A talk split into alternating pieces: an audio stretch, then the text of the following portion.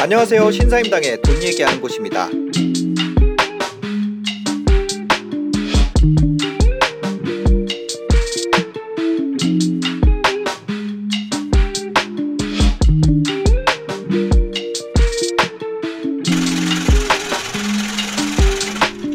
두물머리 연간 전망의 네. 어, 큰 타이틀이 next stage예요. next stage. 네, 그러니까 with 코로나 시대에 많은 것들이 변할 겁니다. 음. 그 중에 투자 포인트 중에 하나가 뭐냐면 어, next generation. next generation. 네, 이제는 새로운 세대가 온다. 음. 그런데 제가 주목하는 것은 MZ 세대가 세상의 중심에 있을 거라는 겁니다. 음. 이미 네. 어, 지금 연말 인사이동 시즌이잖아요. 네. 1980년대생이 임원으로 오르는 기사들이 꽤 많아요. 네이버 네이버. 네. 증권회사도. 아 증권회사도요? 네. 와 증권회사는 네. 그 앞단이 어머. 그러니까 이거 어디요? 보통, 보통 연령층이 이거 보통 저희 30대가 많죠. 네 그러면 뭐 화이팅. 네, 네 미래에셋도 그러고요. 아, 네. 진짜요? 네 네 네. 와. 그러니까 이번 시간에는 MZ 세대가 세상의 중심에 오는 음. 어, 논리에 대해서 좀 설명해 드릴 거고 네. 그래서 결론은 그래서 우리가 투자하는데 어떻게 활용해야 되는데 음. 그렇게 좀 정리를 하려고 그래요. 네. 네, 보시면 일단 네 다음 페이지인데요. 자, MZ 세, MZ가 세상의 중심에 서다. 아. 자, 세상의 중심에 서려면 뭐가 어, 처음에 마련이 돼야 될까요? 세상의 중심에 서려면요. 네. 일단 머릿수가 많아요. 어. 아, 저는 여기 가야 될 것 같아요.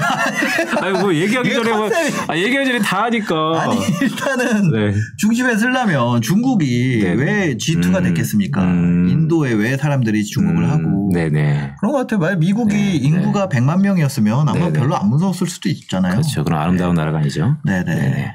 네, 어쨌든 네, 말씀 주셨던 것처럼 그게 핵심이에요. 근데 제가 데이터를 좀 갖고 왔어요. 오른쪽 네. 위아래를 보시면 일단 유엔 데이터이거든요. 전 세계 유엔 데이터가 인구의 추계를 좀 더 합산하니까요. 음. 오른쪽 위에 있는 알록달록한 라인 그래프를 보시면 네. MZ 세대인 15세에서 39세 음. 이게 전체 아. 전 세계 인구의 38%예요. 네네네. 그러니까 10명 중에 4명이 이제 MZ입니다. 어. 쪽수가 많아요. 예. 음, 근데 더 재밌는 거는 우리가 희망을 가져야 되는 건 네. 대부분 인종으로 나누면 어딜까요?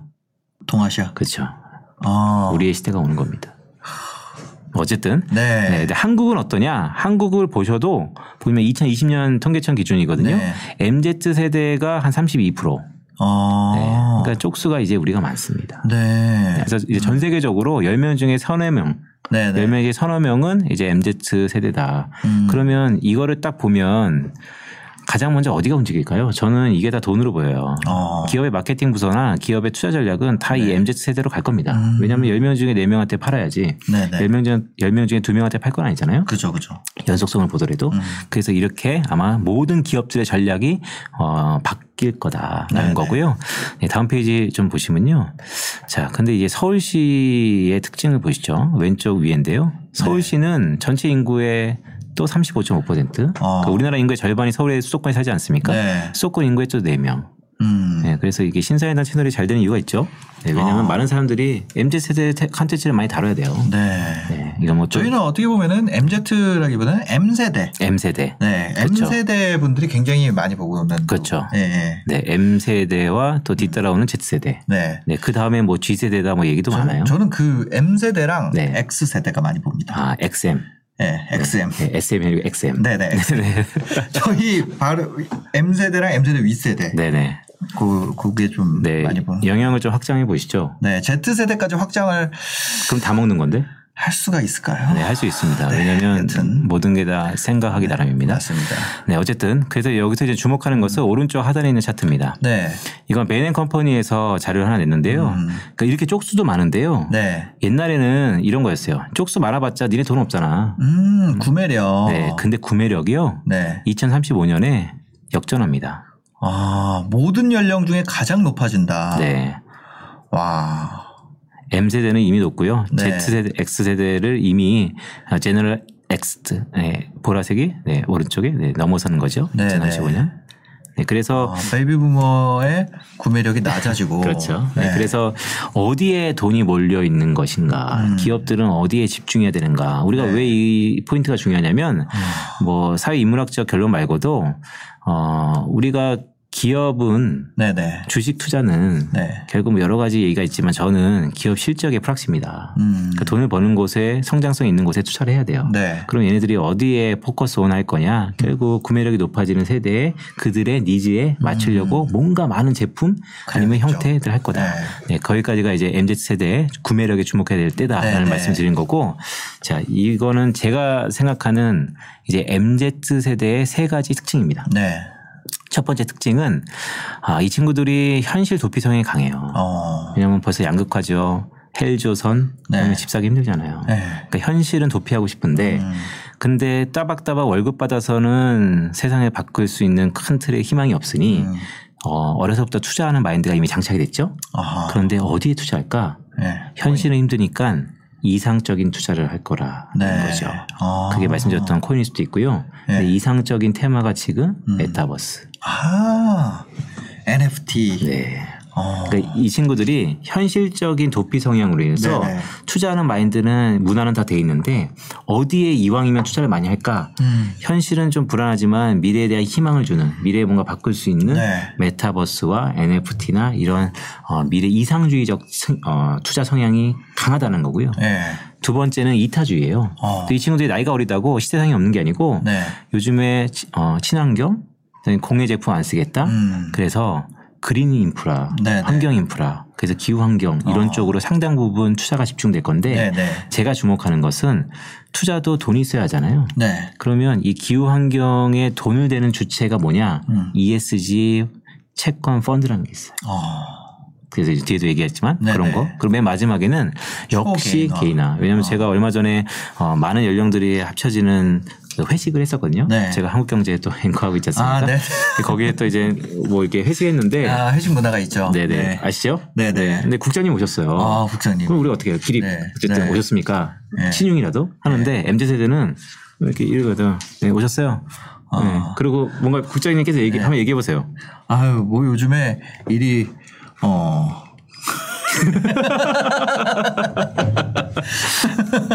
네, 뭐 그런 거죠. 네. 근데 그거 그게 나쁜 건 아닌데 네. 그만큼 문화가 다른 게 뭐냐면 개인적인 성향이 강해요. 네. 다 듣고 있어요. 어. 그래도 이 모션은 또 다르고 듣고 있는 거기 때문에 아, 이 네. 친구들은 뭔가 초개인화 맞춤 서비스에 열광한다. 아. 그러면 제가 이 두물머리 있지 않습니까? 네. 저희 회사가 얘기하는 게 뭐냐면 이 초개인화 맞춤 서비스 무한한 확장성이 있지만 그 백본이 뭐냐? 네. 저는 맞춤 서비스 하려면 음. 결국 그 사람의 성향을 잘 파악해야 되는데 네. 그게 곧 데이터다. 그래서 저는 빅데이터 산업이 엄청나게 확장될 거다라고 네. 초개인화에 따른 우리가 그 전체 집단을 관찰하기 어려워지는데 맞습니다. 그것이 웹상에서는 데이터로 나타날 거고 맞습니다. 그거를 분석할 수 있는 능력을 갖춘 회사가 그렇죠. 어, 아무래도 패권을 잡겠네요. 그렇죠. 그래서 네. 저는 이 신사임당 채널도 네. 지금 엄청나게 아까 말씀드렸던 음. X 세대와 M 세대에 이 데이터베이스가 축적돼 있는 무형 자산을 갖고 있어요. 네. 조만간 비즈니스 한번 하시죠. 아, 그- 그게 옛날에는 이런 거죠. 월드컵 한다 그러면 네네. 음. 다 모여가지고 필승 코리아 하는 거 아니에요. 맞습니다. 그래서 막 진짜 그 뭐라 그래 광화문에 네네. 그런 사람들 엄청 모이고 막 이런 느낌이었는데 네네. 지금은 예를 들어서 오징어 게임 아무리 히트한다 그래도 극장에 줄 서고 이런 모습들 볼 수 없는 거잖아요. 물리적 세계에서의 음. 그렇죠. 시각적으로 파악할 수 있는 데이터라는 그렇죠. 거는. 존재하지 않지만 맞습니다. 웹상의 트래픽은 어마어마한 거잖아요. 그렇죠. 그거를 얼마나 비즈니스화 할 거냐, 또 네. 얼마나 그거를 골라낼 수 있느냐, 그런 산업에 속해 있느냐, 그거에 따라서 인생이 바뀔 겁니다. 네. 그렇게 세 가지로 봤을 때 현실 도피, 네. 이상주의, 네. 이타주의, 네, 초개인화. 초개인화까지. 네, 이 MZ 네. 세대의 세 가지 특징에 따라서 다 투자 포인트가 있다라는 음. 말씀드리는 거고, 네. 그 뒤에는 이제 그 관련된 이제 논리들이에요. 네. 자, 왜 꿈이 없어졌냐? 네. 이제 데이터를 좀 확인해 볼까요? 네. 일단 왼쪽 차트 하단에 있는 건 우리가 자본주의의 꽃이라고 있는 미국이요. 네. 미국이 얼마 전에 미국 중앙은행인 FRB에서 어, 가계 조사를 발표했는데 음. 네. 미국의 상위 10%가 음.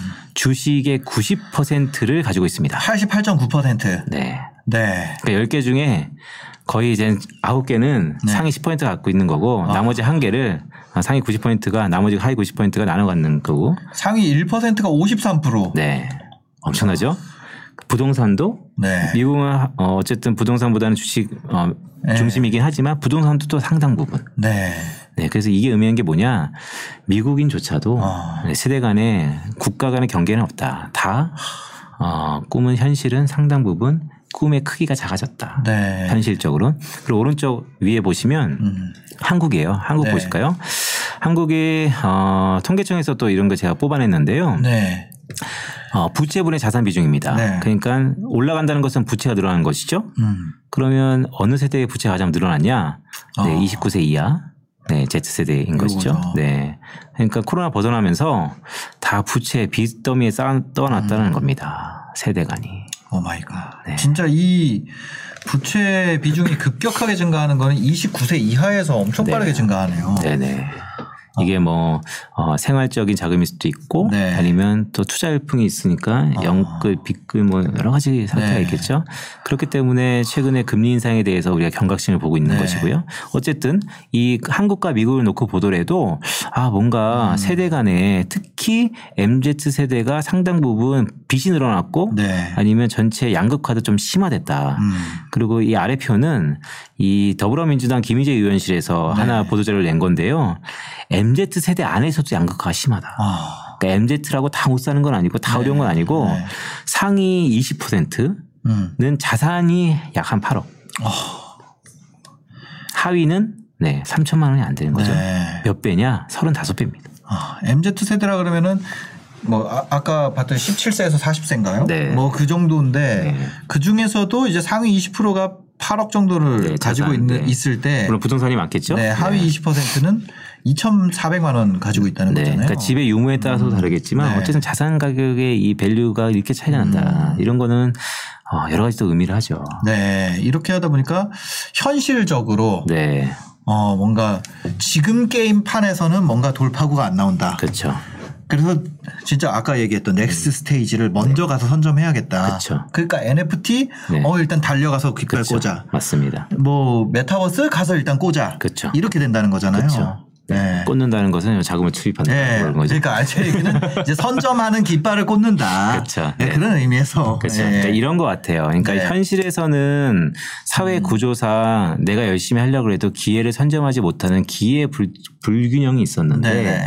투자는 좀 다르다. 음, 음. 더구나 메타버스는 내가 좀 더 공부하고 내가 좀 더 의중이 있으면 세대를 막론하고 먼저 가서 말씀 주셨던 네. 것처럼 꽂을 수 있다. 네. 선점할 수 있다. 네. 그런 의미에서 이 차트 오른쪽에 보시면 네. 최근 메타버스 ETF가 상장됐어요. 아. 그래서 여전히 상승 추세를 보이고 있다. 네. 근데 저는 이게 시작이라고 봅니다. 네.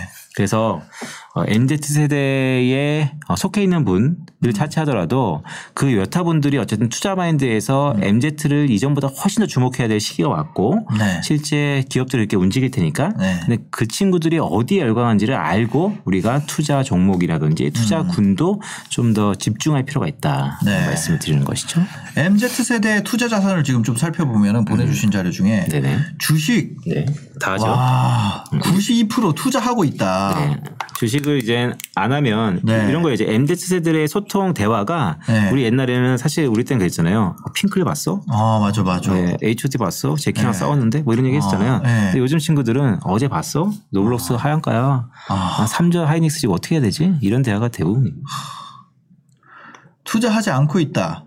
금, 달러, 암호화폐. 오, 의외네요. 암호화폐 별로 안 하네요. 이게 의미하는 게 뭐냐면 암호화폐는 우리가 다 할 것 같죠. 네. 그런데 MZ 세대 중에서 이게 재투자 확률이 높아요. 그러니까 하는 사람의 극소수만 여러 가지 빈도가 높은 것 같아요. 아. 제 주변에도 네. 어, 암호화폐를 점점 이게 비중이 늘어나겠죠. 네. 근데 최종에 보면 주식 투자가 훨씬 많고요. 음. 아, 저는, 저는 암호화폐 중에 비트코인 한 10억 갈 것 같아요. 아, 10억이요? 네. 아, 저도 그래요. 근데 우리의 논점은 그거죠. 모든 자산을 얘기할 때 네. 언제가 중요하죠. 아, 언제? 네. 아, 뭐, 그, 가겠죠. 아니, 얼마 전에 그, 뭐야, 리니지 M에서 네. 진명왕의 집행검. 네네. 그게 밸류를 뽑았는데. 얼마요? 15억이라 그러는 거예요. 근데 생각해 보면. 아. 네네. 우리가 게임 네네. 같은 거 valuation 할때 네네. user 수당 이렇게 하잖아요. 그렇죠. 네. 그 리니지 M 플레이어 숫자랑 비트코인 네, 플레이어 네. 숫자랑 네네. 비트코인 온라인 게임이라고 하면 그렇죠. 뭐 훨씬 많잖아요. 거기 플레이어 중에는 일론 머스크도 있고. 그렇죠. 예, 그러니까 집행검보다는 비트코인이 비싸야 되지 않나. 그렇죠. 그렇게 봐야 되는 거 아닌가? 아니, 그, 아니 그런 생각이 들더라고요. 갑자기 그 네. 아니 집행검 너 집행검 가질래 비트코인 가질래 그럼 네. 비트코인으로 가- 가질래. 둘 다 가지면 안 되나요? 둘 다 가지면 되죠. 어차피 그- 그러니까 그건 그냥 상상 속에서 이런 건데, 아 모르겠어요. 로또 당첨되면 뭐 할래 이런 거랑 똑같은 거죠. 네. 네. 근데 뭐 말하는 대로 되는 거죠. 인생은. 아, 네. 하여튼 그 다음 그걸 보면은 네. mz 세대의 이타주의. 네, 아까 말씀드렸던 네. 시세상이 있어요. 네. 음. 왜냐하면 이제는 서베이 조사밖에 없습니다. 데이터가. 왜냐하면 아직까지는 확정된 데이터들이 네, 없기 네. 때문에. 근데 왼쪽 차트에 보시면 딜로이트에서 이런 조사를 했어요. MZ가 가장 우려 섞인 게 뭘까? 네. 밀레니얼 세대하고 Z 세대가 조금씩 다르는 게 네. 보시는 것처럼 Z 세대는 음. 어, 기후 및 환경 이런 쪽에 리스크를 가장 높이 사기 시작했다. 네. 네, 이게 중요한 것 같아요. 좀 다르네요 비중이. 네, 밀레니엄하고 또 Z하고 좀 네. 달라요. 저 그 Z 세대의 이타주의에 대해서 제가 네. 느끼는 게 있어요. 어, 뭐요? 어 저는 이제 밀레니얼이잖아요. 네. 밀레니얼 세대는 네네. 예를 들면 어떤 네네. 음식점 리뷰에 네네. 내 의견을 맛이 없어도 네. 아 맛이 없으면. 내 의견을 냉정하게 쓰는 것이 옳다고 생각해요. 어, 밀레니얼은? 네. 네. Z 세대는. 아유 그래도 기본적으로 별 다섯 개 주고 어. 좀 맛이 없으면 네 개 반을 주자. 음. 이 그리고 리플도 좋게 써요. 음. 그 어린 친구들이 하는 음. 댓글 다, 다는 음, 음, 음. 그거일수록 채널일수록 음, 음. 선풀이 많고 훈훈해요? 그 어르신들이 다는 채널일수록 네.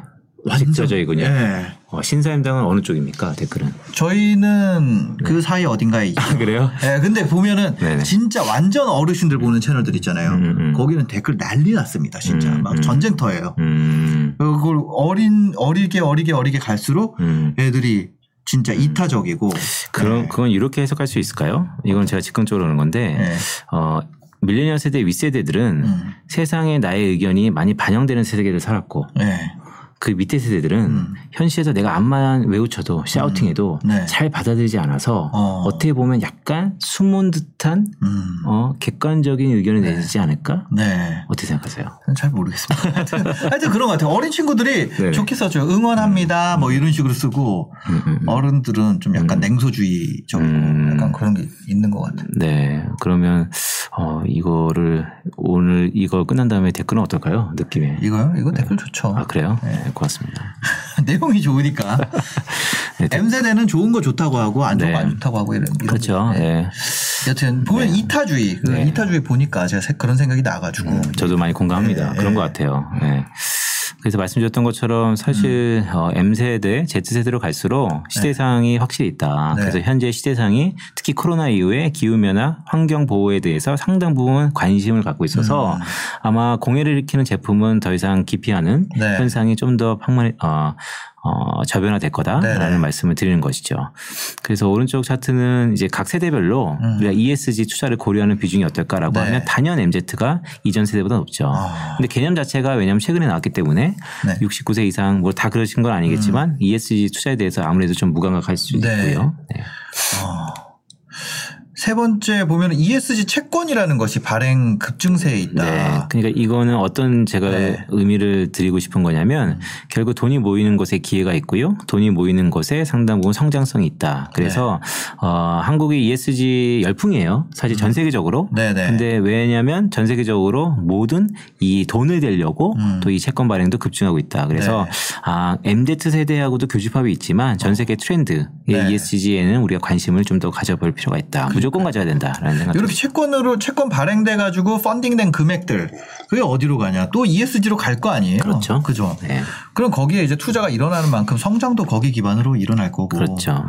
어, 거기 만약 성장성이 없으면 또 돈이 가지도 않았을 거고. 맞습니다. 네. 그러니까 사실 이윤이 있는 곳에 돈을 모이게 네. 되는 것이죠. 근데 이것을 앞에 얘기했던 오미 어, 그런 거 잠깐 얘기해 보면 네. 지금 많이 불안하잖아요. 네. 그런데 제가 쏠림이 있다 그랬잖아요. 네. 돈 버는 곳에는 항시 더 쏠림이 있을 거다. 어. 그게 어디냐? 메타, 뭐 ESG, 뭐 거기까지만 얘기하겠습니다. 네. 초개인화 네. 영역. 네, 이거는 네. 우리가 늘상 그냥 어 Z세대는 훨씬 더 개인화지. 근데 네. 여기서 얘기하는 초개인화는 어, 맞춤 서비스예요. 네. 그러니까 맞춤 서비스 하려면 말씀드렸던 것처럼 빅데이터가 어, 음. 워낙 필요한데 실제 네. 오른쪽 위에 보시는 차트 막대 그래프인데요. 이것도 빅데이터 시장이 계속해서 기업 수요로 늘고 있다. 네, 네. 근데 제가 재밌는 차트가 하나 있어요. 이 왼쪽 차트인데요. 네. 이게 서베이거든요. MZ 세대가 제품에 관한 충성도인데 아하. 이런 거예요. 우리하고 좀 달라요. 우리는 예를 들어서 아까도 이 펜 있잖아요. 네. 이펜 말씀하셨잖아요. 아, 저 이거, 이거 쓰죠, 네. 이거. 이거 계속 쓰잖아요. 네, 어느 나라 건지 말하지 않겠습니다. 숨겨야지. 어쨌든. 네. 근데, 근데 이 펜. 마음에 드시니까 계속 네, 쓰잖아요. 저 이거 한 50자로 사놨어요. 네. 네. 그런데 이 서베이를 보면 네. Z 세대는 음. 이게 너무 마음에 들고 네. 내가 이게 나이스하게 썼음에도 불구하고 재구매 의사가 낮아요. 어, 또, 차- 또 제품 살 땐 또 서치한다는 거죠? 다른 걸 사든지 서치하든지. 어. 아, 아니, 이거 제품을 서치한다는 게 스트레스 받기 때문에 네. 내가 경험적으로 이게 만족을 했으면 그냥 거기를 또 이용하게 되거든요. 네, 근데 네. 그게 아니라 내가 제품에 만족을 한 여부와 관계없이 네네. 로열티가 안 생기고 그렇죠. 또 다시 서치 단계로 넘어간다는 거잖아요. 그렇죠. 그래서 저는 이게 어. 긍정적으로 해석하는 시각으로 보면 저는 네. 이렇습니다. 우리가 다가오는 세상의 중심이 되는 세대는 음. 뭔가 로열티가 담보되는 게 없어요. 아. 그렇다면 기업 입장에서는 끊임없이 패션을 변화시키고 놀- 어, 노력할 건데 네. 그게 좀 더 상업적으로 들어가 볼까요? 네. 어, 제품 주기가 짧아질 거예요. 아, 그 반대로 보면은 그럴 수도 있잖아요. 여러 기업에게 기회가 갈 수도 있는 거예요. 그럴 수도 있고요. 예.